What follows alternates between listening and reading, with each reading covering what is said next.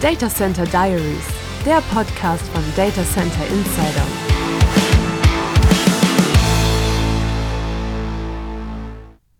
Die Migration auf SAP S4 HANA steht vielerorts bald an und damit stellt sich die Frage nach dem Betriebsmodell. Ingo Biermann vom Bielefelder SAP-Dienstleister Mindsquare hat einen strukturierten Test erarbeitet, mit dem Unternehmen herausfinden, ob für sie die Cloud oder ein Inhouse-System besser passt. Jürgen Frisch hat mit ihm im Auftrag von Data Center Insider gesprochen.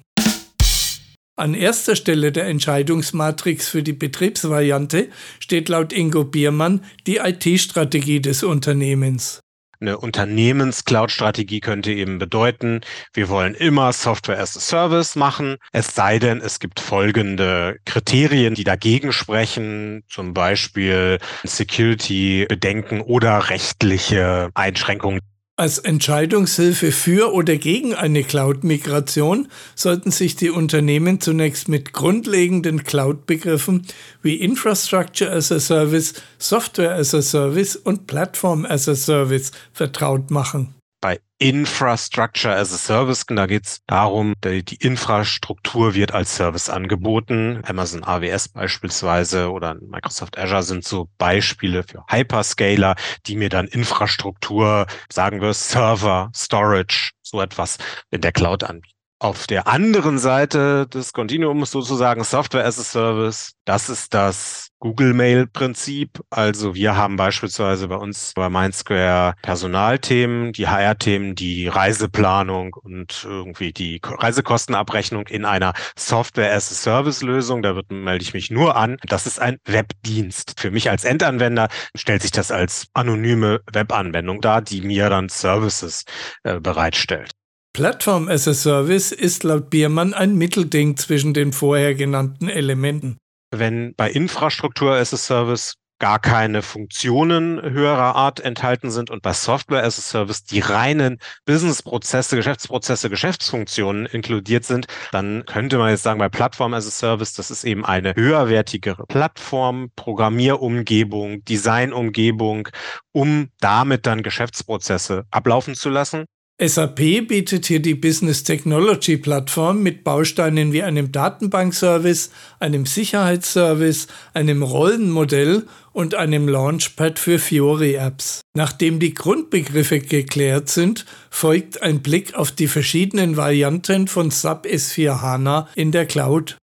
Es gibt eine Software as a Service Lösung, eine Public Cloud, SAP S4HANA Cloud, die Public Cloud Lösung und dann gibt's die SAP S4HANA Cloud Private Edition, also Private Cloud Variante. Also Single Tenant ist die Private Cloud. Ich habe da mein eigenes für mich als für mich Single einzeln äh, bereitstehendes System. Software as a Service oder On-Premise Style lautet die grundlegende Frage in einem Migrationsprojekt. Eine SAP-Lösung in der Public Cloud arbeitet sehr nahe am Standard und lässt sich nur eingeschränkt individuell anpassen.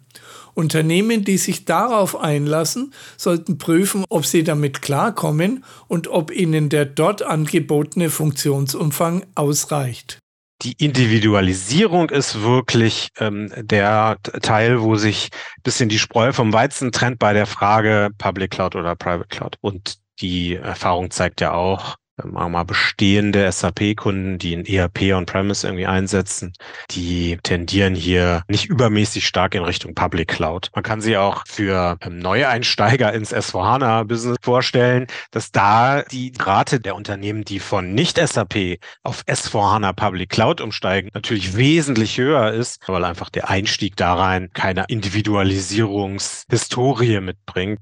Da sich ein standardisiertes SAP-System einfacher und kostengünstiger warten lässt, fahren viele Unternehmen im Rahmen der S4HANA-Migration ihre Individualisierungen auf ein Minimum zurück. Dann sind sie laut Biermann funktional gar nicht mehr weit weg von einer Public Cloud-Lösung.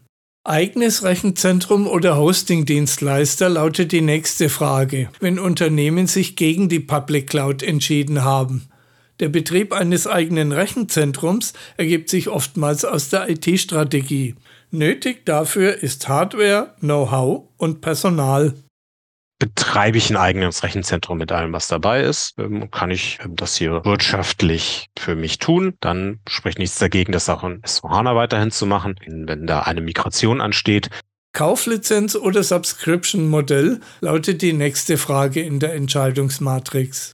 Rise with SAP bedeutet im Kern das Service-Modell, mit dem SAP die Public und die Private Cloud-Varianten äh, von S4HANA besetzt hat. Wenn ich mich in diese zwei Bereiche begebe, bei der SAP selbst mein System betreiben lassen möchte, dann bin ich auf jeden Fall bei dem Subscription-Modell. Zahle also pro User dann pro Monat den gewissen Betrag. Da gibt es drei Abstufungen von dem Full-blown-User, dem, der alles kann, Professional Lizenz, zwei Abstufungen, die zum Teil dramatisch günstiger dann in der Monatsmiete sind. Wie hoch soll die Schöpfungshöhe im Service sein, lautet die abschließende Frage.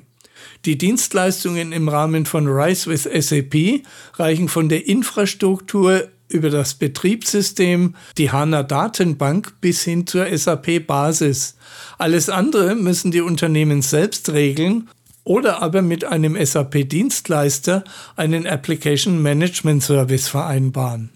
Und wenn dann dort irgendwo der Standard Rise with SAP-Vertrag endet, bin ich ab da als Unternehmen dann in der Gestaltung frei. Ich muss mir nur darüber im Klaren sein, dass der dort endet und dass ich für alles andere Manpower und auch Konzepte brauche, wie ich denn da weiter mitarbeite. Ich meinte Mitarbeiter, die sich bisher um die weiteren Ebenen wie Berechtigungsmanagement, wie andere SAP-Bar-Systeme, die nicht mit drin sind, das Projektmanagement für ein ganzes Update, ähm, sagen wir Second Level, Third Level Support äh, oder auch die Weiterentwicklung, Modulmanagement und so weiter. Eben bis die Mitarbeiter, die sich bisher darum gekümmert haben, können sich auch weiter drum. Oder ja, dafür brauche ich eigentlich einen weiteren Dienstleister, um mein Cloud Modell hier komplett zu machen und sagen, wer bietet mir noch ein eher applikationszentriertes äh, Service-Modell an. Anhand der beschriebenen Matrix lassen sich zwei Gegenpole formulieren. Unternehmen, für die ein Cloud-Szenario sehr gut passt und solche, die mit einem individuellen System im eigenen Rechenzentrum oder bei einem Hosting-Dienstleister besser bedient sind. Wenn neben diesen ganzen Einzelentscheidungskriterien, die ich genannt hatte, wenn das Cloud-Mindset im Unternehmen gut und tief verwurzelt oder sich im Aufbau befindet und alle Beteiligten sagen, genau das ist das, was wir hier brauchen, uns auf Kernkompetenzen konzentrieren. Wir sind hier kein IT-Unternehmen, was Geld mit Betrieb von IT-Infrastruktur und Systemen verdient, dann ist die Grundlage geschaffen, um auch erfolgreich in ein Cloud-Projekt dann zu gehen. Die Variante eigenes Rechenzentrum oder Hosting entscheidet sich an der bereits diskutierten Individualisierung des SAP-Systems. Wenn das Unternehmen, und das ist nicht negativ gemeint, mit dem Herz oder auch mit der Wettbewerbsfähigkeit und mit den Differenzierungspunkten ähm, daran hängt, dass Individualisierung im System drin ist und äh, dass ein eigenes System entsprechend betrieben wird, dann kann das durchaus die richtige Entscheidung sein, dann weiterhin mit einem eigenen Rechenzentrum oder eben mit einem Private Cloud Hosting weiterzugehen.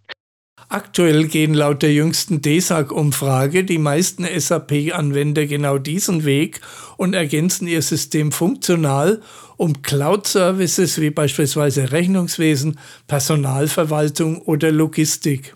SAPs oberster Verkäufer Scott Russell hat jüngst erklärt, dass es für ihn nicht die Frage ist, ob seine Kunden den Sprung in die Cloud wagen, sondern nur wann sie dies tun. Biermann stimmt dieser Einschätzung prinzipiell zu, geht aber davon aus, dass das noch dauert.